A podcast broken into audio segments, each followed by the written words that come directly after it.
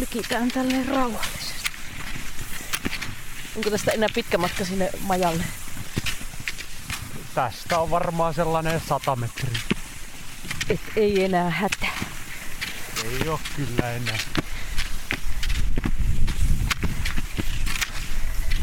Mä vaihtui aika lailla aamulla vielä niin sievästi paisteli aurinko ja nyt on jo tämmönen kunnon lumipyry. Joo, kyllä se saattaa täällä varsinkin näin keväällä niin kelit aika nopeasti muuttuu.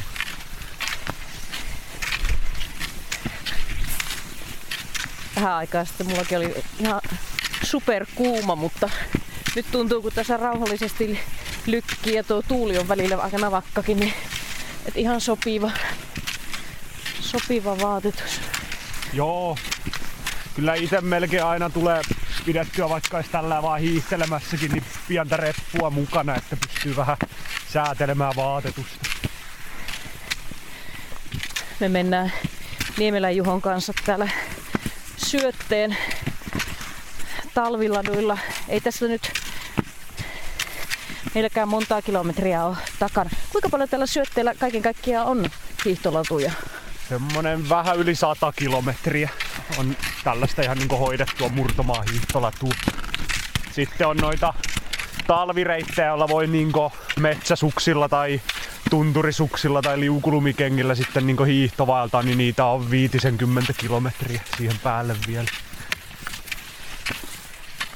Me tullaan nyt, mikäs tää on, välitupa.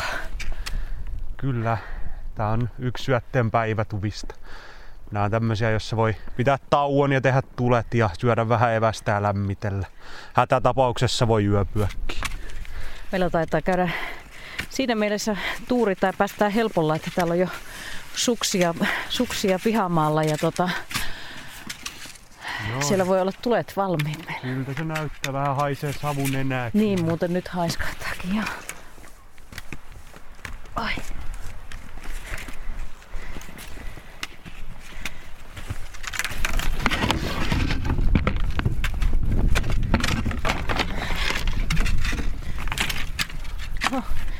enää tiputa lämpömittaria seinältä. Mutta ei täällä ole, ei pakkane ei ole paha, sitä on ei. nelisen astetta. Mutta tuuli tekee heti, sehän se on paha. Niin, ja kun tästä hirve... Olihan täällä valmiit tulet.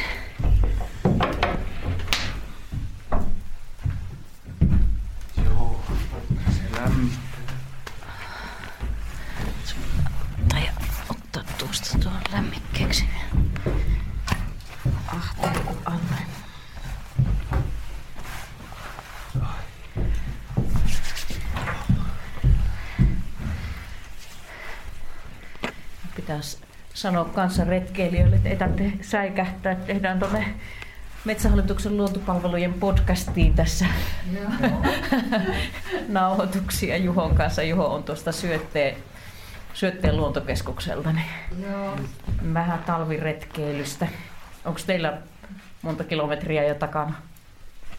No mitä sinne luontokeskuksesta Ahamatuvalle ja takaisinpäin ollaan menossa nyt sitten. Siinä Joo. on Olisiko se 12 tässä kohtaa? Joo. Yli 10 kuitenkin. Joo. Mm. Kyllä.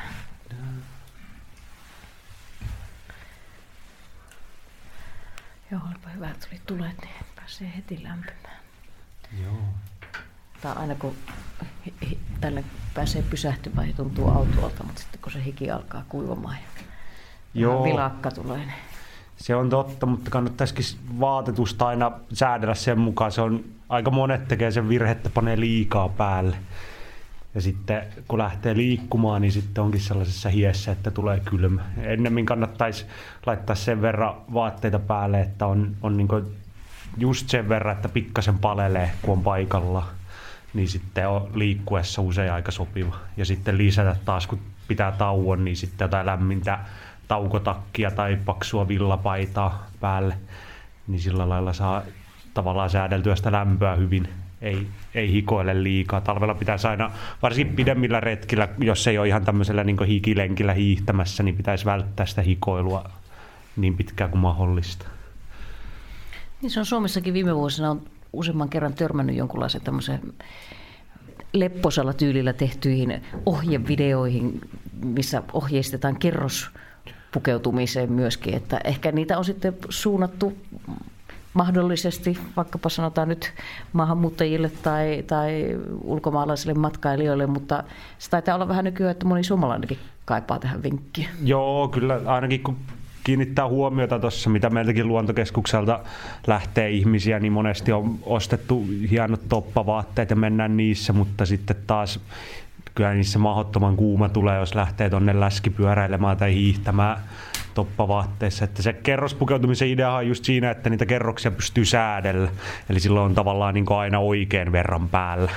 Ja se pitäisi kiinnittää se huomio siihen. Siinä on niin kuin, että on aluskerros, usein kannattaa olla joko teknistä materiaalia, eli jotain tällaista keinokuitua, tai sitten mun ihan lemppari talvella on merinovilla, joka on niin lämmin. Ja sitten se, se villa on siitä hyvä, että se siirtää jonkin verran kosteutta, mutta se on myös kosteena lämmin. Sitten taas tuota, tuommoinen tekninen materiaali, jos, jos lähtee vaikka niin murtomaan hiihtämään sillä, että meinaa ottaa pienen hien, niin sitten se tekninen materiaali on alussa sun parempi, koska se siirtää sitä kosteutta tehokkaasti eteenpäin. Sitten olisi hyvä olla joku, niin kuin, jos on oikein kylmät olosuhteet, niin siinä semmoinen välikerros, Siinä käytetään usein fleeceä tai sitten vaikka jotain vähän paksumpaa merinovillaa tai muuta vastaavaa.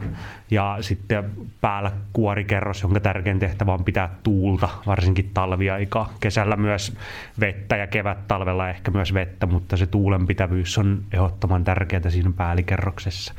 Tuossa se on niin pähkinänkuoressa tuon kerrospukeutumisen ajatus. Mm.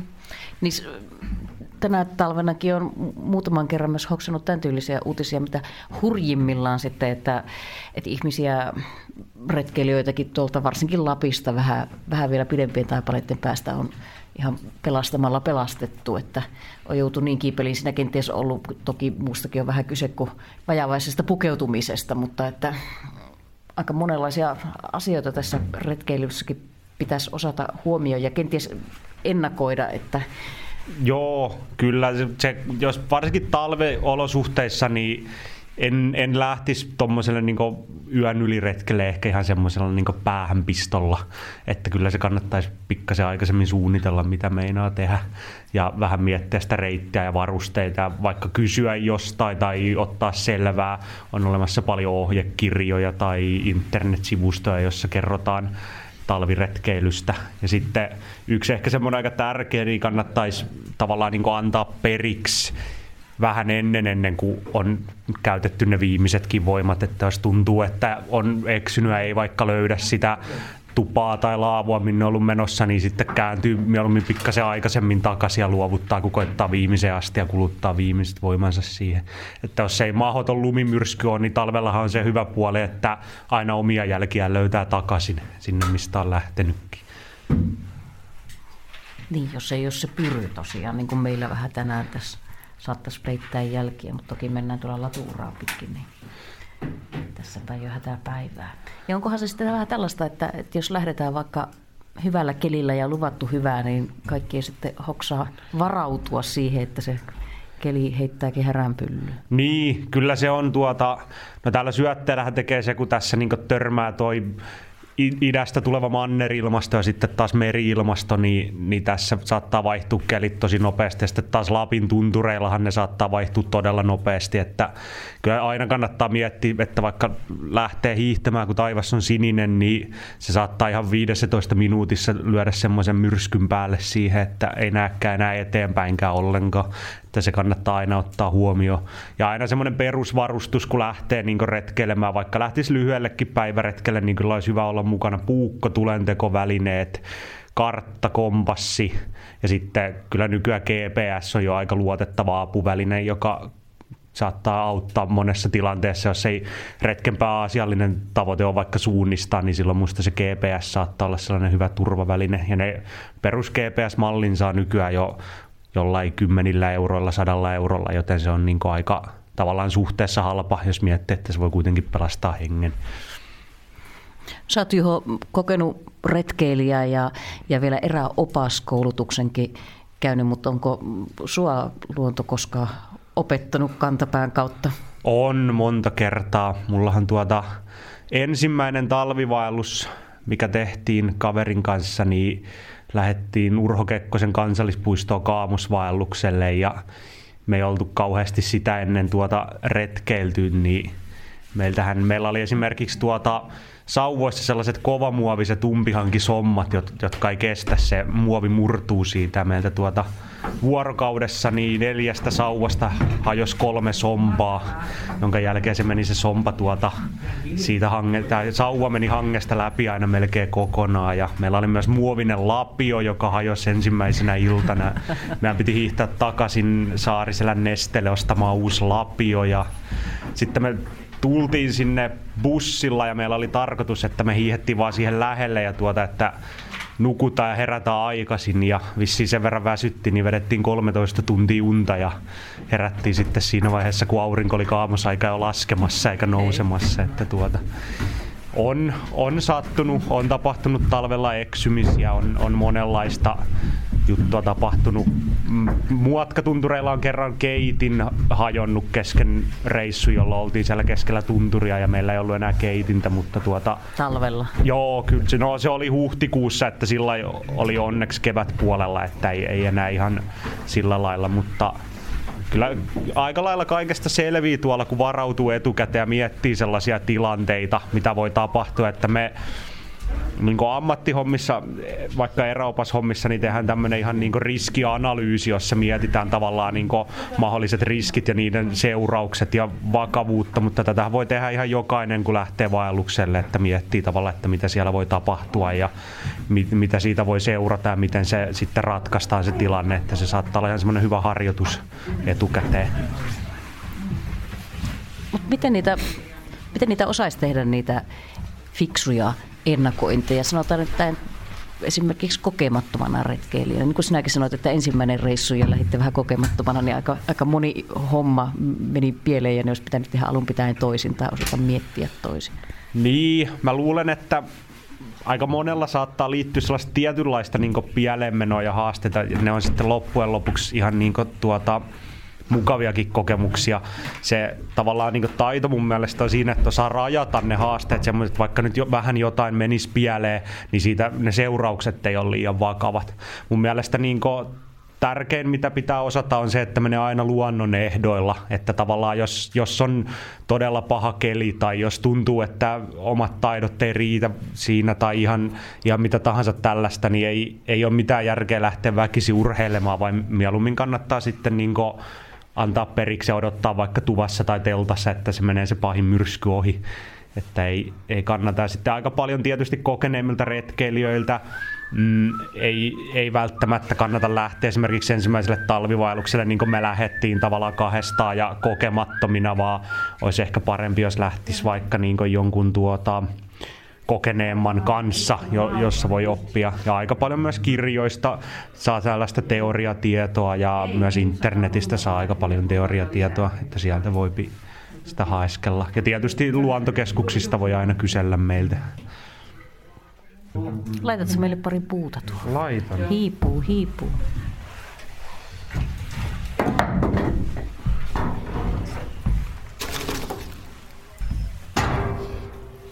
Ulkoruokinnassa laturetkellä.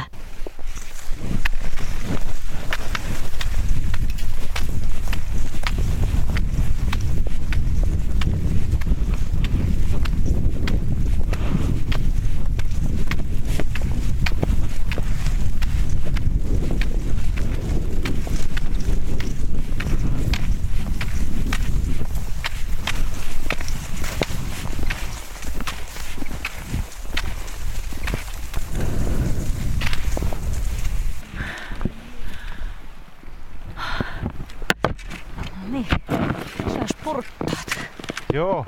Mulla pitää lykkiä täysillä perässä. Alamäki niin menee vauhilla. Sä oot ottanut ton kilpahiihtäjien tasalykyn myös selvästi repertuaari. Joo, se on aikaisemmin, kun ei ollut vielä tällaisia karvapohjaisuuksia, niin tuota, kun ei jaksanut voidella, niin se oli näppärämpää vaan mennä tasatyönnölle. Kyllä, no hiihellään nyt vähän matkaa tälle rauhaisesti. Niin ja rupatella. Sullahan monesti, Juho, näillä sun par- talviretkillä sun koiratkin mukana. Joo, kyllä ne melkein poikkeuksetta on matkassa. Minkäs, minkäs rotuisia? Nämä oli Ulf ja Reija. Freija. Joo. Joo. Ne on Alaskan malamuutteja, eli semmonen niinku arktinen vetokoira. Vähän kuin haski, mutta pikkasen isompi. Ja sitten niinku huomattavasti hitaampi juoksuhommissa, että ne on semmosia, mä sanon aina, että dieselvetureita, että ne menee tasaisen varmasti ja hitaasti. No miten, tokihan niistä on mukavaa seuraa, mutta jos puhuttiin tuossa aiemmin, aiemmin tuolla tuvalla tuosta talviretkeilystä ja kuitenkin, että mitä siinä kaikkea pitää ottaa huomioon ja näin, niin onko niistä enemmän hyötyä vai haittaa niistä koirista matkassa? No, se, se, se riippuu vähän päivästä, että tuota, joskus tuntuu, että ei kuin haittaa, mutta siis kyllä niistä 90 prosenttisesti on hyötyä. Että mulla ne tuota pidemmillä hiihtovaelluksilla niin vetää ahkiota. Että silloinhan niistä on tosi paljon hyötyä, että se on ihan niinku oppii arvostamaan sitten vetää sitä ahkiota joskus ja sitten kun saakin se koirien vedettäväksi se voi itse vaan pikkupäivärepun kanssa hiihellä, niin sehän on ihan tuota aivan uskomaton apu tuollaisella retkellä. Kyllä siinä alkaa koiraa arvostamaan aika kovasti, kun ne tekee sen työn. Ja sitten lyhyemmillä tuollaisilla niin viikonloppuretkilläkin, jos on yötä, niin, niin sitten tuota, monesti laitan ne vetämään itteeni, että sitten laittaa ne niin narussa eteen ja hiihtää niiden kanssa. Joo. Mutta sitten semmoisia juttuja, kun koira kanssa retkeilee, mitä olisi niin hyvä ottaa huomioon, niin kyllä suosittelen lämpimästi, että jonkinnäköinen teltta tai muu majote niin aina mukaan, koska autiotuvissa esimerkiksi on, on kolmenlaista käytäntöä, että on semmosia tupia, johon ei saa viedä koiraa ollenkaan. No sehän on selkeä peli, silloin ei saa koiran kanssa sinne mennä. Sitten on semmosia tupia, joihin saa viedä koiran, jos se sopii kaikille muille siellä tuvassa olijoille. Ja siinähän on heti jo semmonen, niin että jos sinne sattuu vaikka yksi kovasti allerginen ihminen tai ihminen, joka ei vaan koirista juuri pidä, niin sitten tuota, silloinhan se koiran omistaja antaa ehdottomasti tilaa. Ja jos on semmonen koira vaikka, joka ei, ei avotaivaalla ulkona pärjää, niin silloin kannattaa ehdottomasti olla se teltta mukana. Ja sitten täällä syötteellä vaikka niin näihin tupiin lähtökohtaisesti saa viedä koiran, että kaikki tuvat on koirille avoimia, mutta kyllä mä silti suosittelen, että aina joku teltta matkaa koiran kanssa retkeillessä kesällä ja talvella, koska kyllä se monesti on vaan helpompaa sitten koiraomistajana antaa tilaa, jos on vaikka allergisia tai ihmisiä, jotka pelkää kauheasti koiria. Semmoisenkin videon muistan nähneeni tuossa, äh, taisi olla lu- luontoon.fi Instagram-tilillä, että sulla koiralla ei ole ahkiota, mutta semmoiset kantoreput. Joo. Vähän niin kuin elokuvissa on muulla konsana. Joo, kyllä mä käytän koirilla rinkkaa yleensä aina, kun on niiden kanssa retkellä. Että tuota, se on kuitenkin tommonen malamuuttikin on sen verran iso koira ja sitten kun ne on vielä työhommissa, niin syö ihan jonkin verran, niin ihan jo sen takia, että ne kantaa omat ruokansa. Niin käytän, että niitä tuota saa ihan noista vaikka urheilukaupoista, tuollaista retkeily kaupoista, joista ei saa ostettua koiran rinkkoja tai lemmikkieläinkaupoista tai, tai netistä. Niitä on monenmallisia ja hintaisia vähän tarpeen mukaan. Kyllä suosittelen, että se koiran totuttaa siihen. Sekin vaatii vähän opettelua, että se, se oppii sitä kantamaan, mutta kun kovasti kehuu ja antaa vähän nameja ja aloittaa kevyillä painoilla sen totuttelun, niin se menee ihan hyvin semmonen perussääntö on siihen rinkan kantoon, että noin kolmasosan omasta painostaan voi koira kantaa, eli sitä enempää ei kannata selkää latoa, muuten alkaa tulla ongelmia. Mutta noin harjo, harjoitellut koira, niin kolmasosan omasta painostaan pystyy kantamaan. Joo. Ja kyllä vielä sen itse asiassa voisi tuohon teltta-asiaan sanoa, että, että ihan vaikka ilman koiraakin liikkuisi, jos niin ihan talvivaellukselle vaellukselle tollaselle yhden kivän reissulle lähtee, niin kyllä aina suosittelen jonkinnäköisen majotteen ottamista mukaan, koska kyllä sitten jos myräkkä yllättää niin vaikka nyt tai sattuu joku muu haaveri tai, tai muuta tai eksyminen tai jotain, niin kyllä se, se on aika olennainen asia olla mukana. Kyllä monelle sellaiselle onnettomuudelle, mitä kuuluu talvella, että on sattunut vakava vaaratilanne tai jopa menehtyminen, niin niille on monesti yhteistä se, että ei ole ollut minkäännäköistä majotetta matkassa. Että kyllä se talviretkellä, niin se on kyllä ihan ehdoton varuste. Nyt kyllä tosissaan, tosissaan olisi vähän pitää kääntyä tuulen suojaa hetkeksi.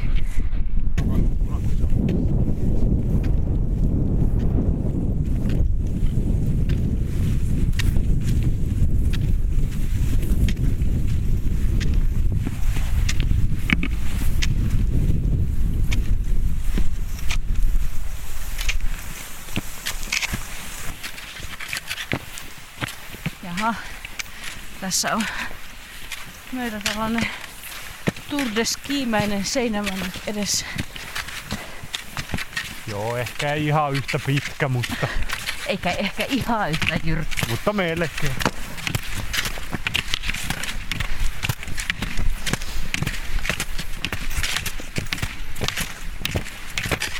Yhtä pahalta tuntuu. Niin. Eiköhän meikäläisen pito riittääkö tässä? Pitää kyllä vaihtaa harva. Mitäs muuten? Sullahan aina välillä tuolla itellä mukana myös näillä ihan talvipäiväreissuillakin, niin ähm, riippumatto. Joo, kyllä mä oon siihen tykästynyt taukopaikkana. Ihan jo niinku päiväretkilläkin, koska se on helppo, jos oot vaikka umpihangessa hiihtelemässä tai lumikenkäilemässä tai mitä tahansa tekeekin, niin sen saa pois siitä niinku hangesta.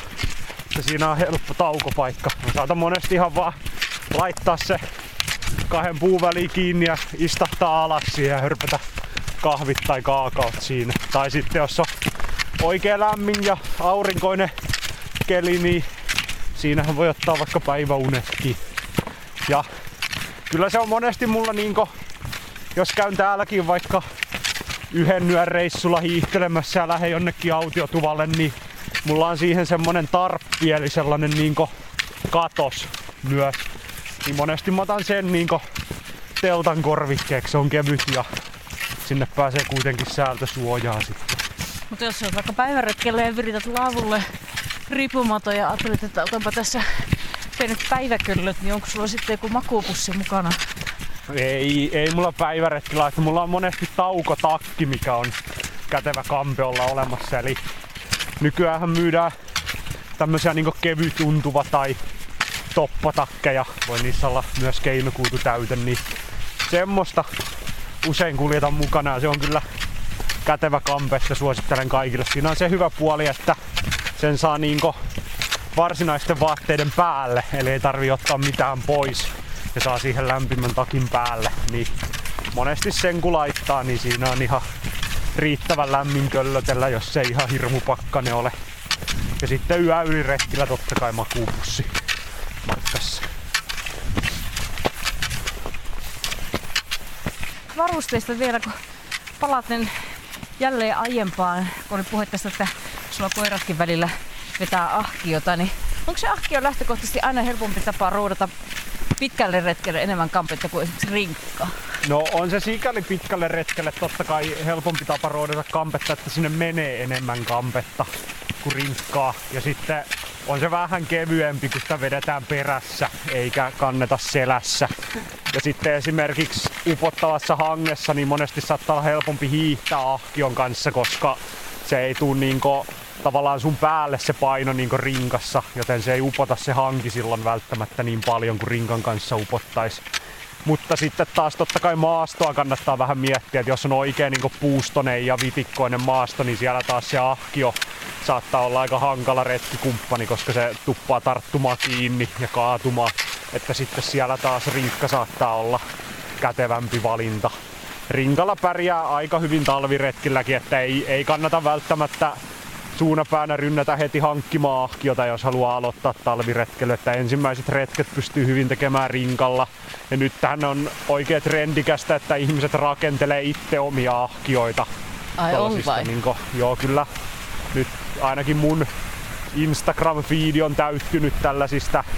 Se on sellainen oranssi pulkka, jo- josta sitten ihmiset tekee itsellensä ahkioita. Ja tuota, Mulla on esimerkiksi ihan tuollaisesta tavallisesta lastenpulkasta niin tehty semmonen viikonloppureissujen ahkio, johon mahtuu hyvin viikonloppukamppeet. Että ihan tuota, ihan tavan lasten pulkka, johon on sitten porannut vähän reikiä, että siihen saa tuota narut pingotettu, että pysyy tavarat kyydissä ja sitten on sähköputkesta rakentanut aisat siihen, niin, niin sillä, silläkin pärjää oikein hyvin tuolla. Otetaanko pikku vauhdihurma? Otetaan vaan. Nyt loppu jarruttaminen. Tämä kostautuu kohta, Joo. kun kivutaan taas.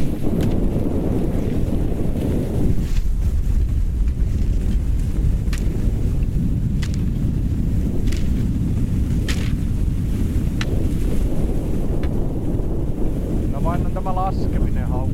Ah.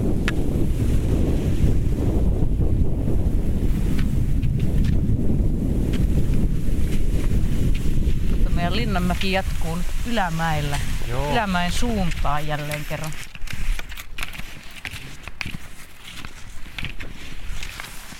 Onhan se tuntuu alamäet paremmalta kuin on joskus vähän ylämäkiä. Näin se on.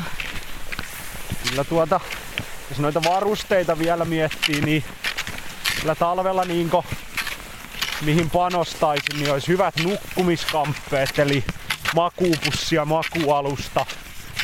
Ja sitten hyvät kengät. Ne olisi niinko ehkä sellaiset, mihin kannattaa ensisijassa rahansa laittaa. Kengissä on mun mielestä ensiarvoisen olennaista, jos siis pidempiä retkiä tekee, että on öitä maastossa. Että niissä on irrotettava vuori, jolloin sen saa irti sieltä ja kuivumaan, jos on vaikka autiotuvassa yötä. Se on tärkeää. Jos on tommonen niinku vuori, joka on kiinteä siinä kengässä sen kun kastelee hikoilemalla tai jos pääsee lunta vaikka kengän varresta sisään tai millä tahansa tavalla sen nyt kasteleekin, niin se ottaa todella kauan saada se kenkä kuivaksi ja silloin on jalat aina jäässä. Mutta kun se on irrotettava huopa vuori siellä, niin, niin sen saa aina pois ja sen saa nopeasti kuivattua. Makuupusseissa niin pärjää hyvin, jos on kolmen vuoden ajan pussi ja sitten vaikka ohuempi kesäpussi ja ne kun lyö yhteen, niin sellaisella kombinaatiolla pärjää jo aika kovissa pakkasissa, että ei tarvii välttämättä siinäkään heti rynnätä ostamaan sitä markkinoiden kalleinta makuupussia, vaan voi tällä lailla tuoda itsellensä lisää lämpöä. Ja mä oon esimerkiksi itse fleece-kankaasta ommellut sellaisen sisäpussin vielä, jolla saa sitten vielä nostettua muutamalla asteella sitä makuupussin lämpötilaa. Makualusta on sitten äärimmäisen tärkeä, että suurin osa kylmästä tulee altapäin, koska totta kai kun nukkuu, niin se painaa sen makuupussin lyttyy, jolloin se eristävyys ei ole yhtä hyvä.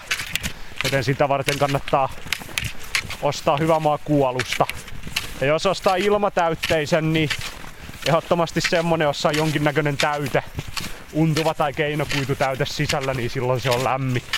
Jos on pelkkä ilma, niin sitten se on yhtä kylmä kuin ilma nyt on muutenkin talvella.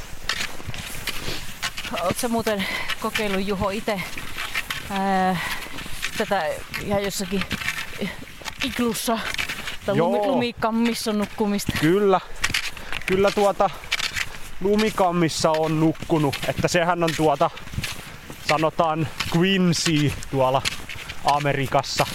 Eli siinähän on ajatuksena, että se on vähän kuin iklu, mutta se rakennetaan niin, että lapioidaan ensin vain iso kasa lunta. Ja sitten sieltä annetaan sen jähmettyä sen kasan siinä joitain tunteja ja sitten aletaan kaivaa sieltä sitä lunta taas pois ja sinne kaivetaan niin kolo. Siitä tulee vähän semmonen muurahaiskeon näköinen sitten. Minkälainen kokemus se on nukkua, tai oli sinulle? Se on kyllä tuota, jos on kova pakkanen, niin se on jännä, kun siellä on lämmin. Siellä on aina suurin piirtein nolla hujakoilla se lämpötila.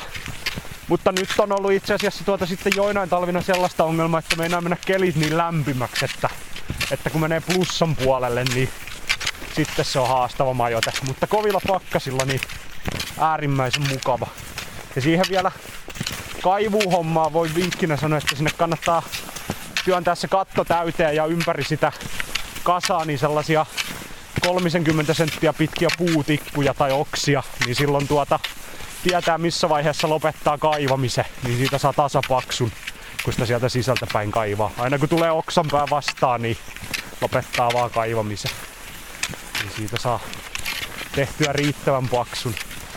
Ja sittenhän tuntureillahan voi käyttää tuota ihan tollasta niin lumiluolaa, mutta siihen tarvitaan sitten jo paljon kinostunutta lunta, että sen voi kaivaa. Ja kaikissa lumimajotteissa on tärkeää, että sinne tekee aina tuota ilmastointiaukon sinne katto, että siellä vaihtuu ilma eikä tuhapen puutetta sinne sisälle. Ja sitten yksi, mikä esimerkiksi tällä syötteen maastoissa on talvisin todella kiva nukkumismuoto, niin on tommonen, sanotaan mennä kuusen persaukseen, eli Joo. kuusen alle nukkumaan, kun siinä on tuota oksat niin lumen kuorruttamat, niin siellä on iglu valmiin. Että siellä kyllä nukuttaa hyvin talvisi.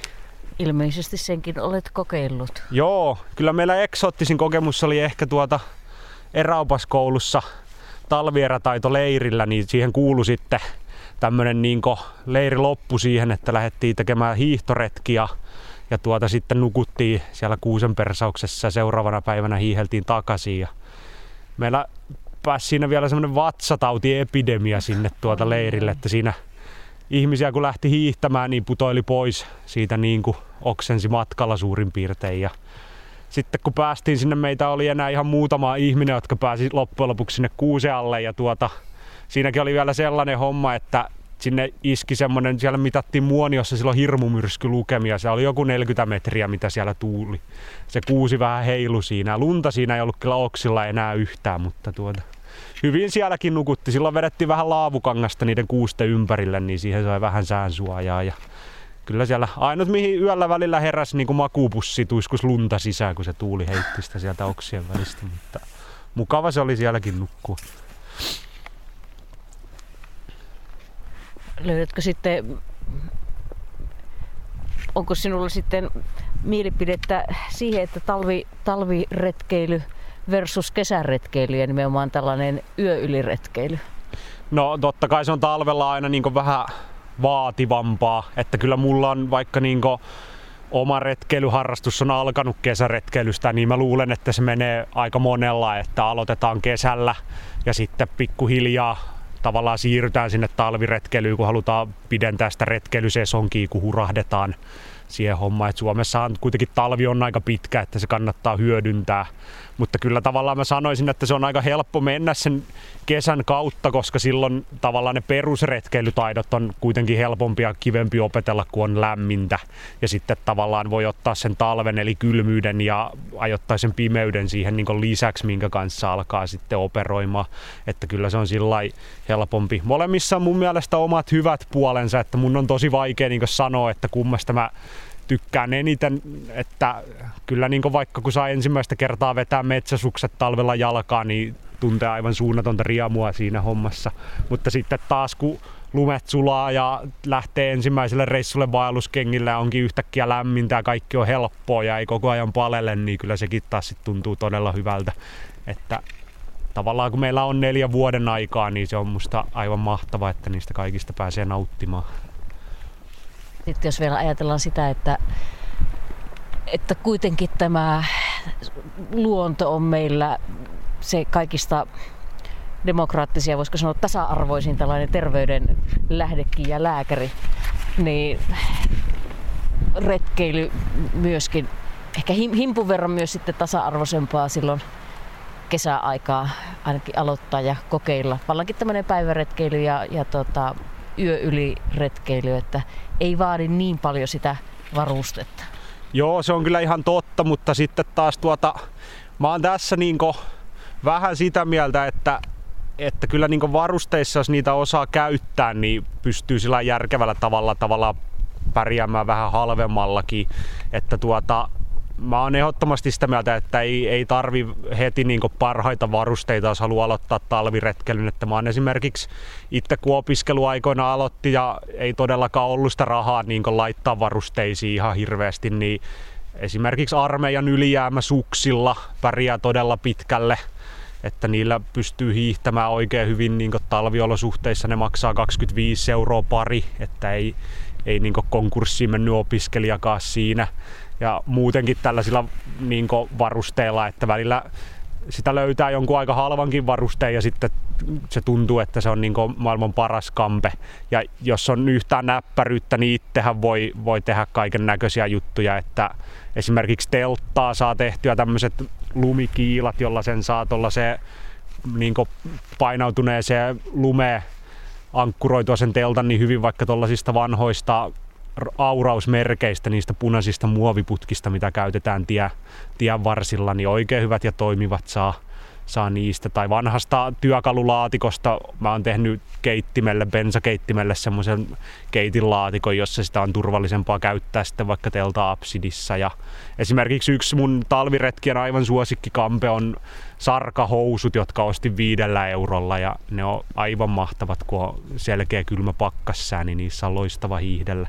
Että kyllä tavallaan pääsee aika pienelläkin alkuun, mutta totta kai se niin edellyttää sitä, että tietää vähän niistä varusteista. Ja aika asiantuntevia on esimerkiksi retkeilyliikkeet nykyään, että kyllä mä rohkaisen, että kun menee sinne ja kertoo tavallaan mitä haluaa tehdä ja ehkä sanoo vähän budjettia ja käyttötarkoitusta, niin kyllä sieltä osataan niin antaa aika hyviä vaihtoehtoja siihen, että minkälaisia kamppeita kannattaisi ostaa sitten. Ja totta kai kannattaa aina vaikka kysellä sitten kokeneemmilta vinkkiä ja apua siihen, että miten voisi aloittaa. Ja kuulostaa siltä, kun muistelet, mitä tämänkin reissun aikana olet kaikkea kertonut itse tehneesi, että jos haluaa kysellä vinkkejä retkeilyn MacGyverilta, että kuinka tehdä tämä itse, niin ottaa Juho Niemelä yhteyttä syötteen luontokeskukseen. No joo, sanotaan, että ne nyt ei välttämättä ole aina ihan kaikista tuota, ainakaan kauneimpia ja aina onnistuneimpiakaan ne itse värkätyt kamppeet, mutta tuota, kyllä siis ehdottomasti saa tulla kyselemään ja retkeilystä juttelemaan, että siitä jaksan kyllä puhua aina ja keskustella ja jakaa kaikkia semmoisia kokemuksia, mitä on. Että en todellakaan väitä, että oma tapa tehdä asioita olisi niin ainut oikea tai paras tapa tehdä, että on varmasti monia parempia ja hyviä tapoja tehdä, mutta, mutta sitten omia kokemuksia jaan kyllä aina mielelläni ja annan vinkkejä siitä, että mikä itselle on toiminut. Että retkeilyhän on siitä hauska harrastus, että sitä voi jokainen tehdä vähän tavallaan ja etsiä niitä niin omia parhaita mahdollisia toimitapoja ja asioita, joita tykkää tehdä ja minkä kanssa tykkää mennä.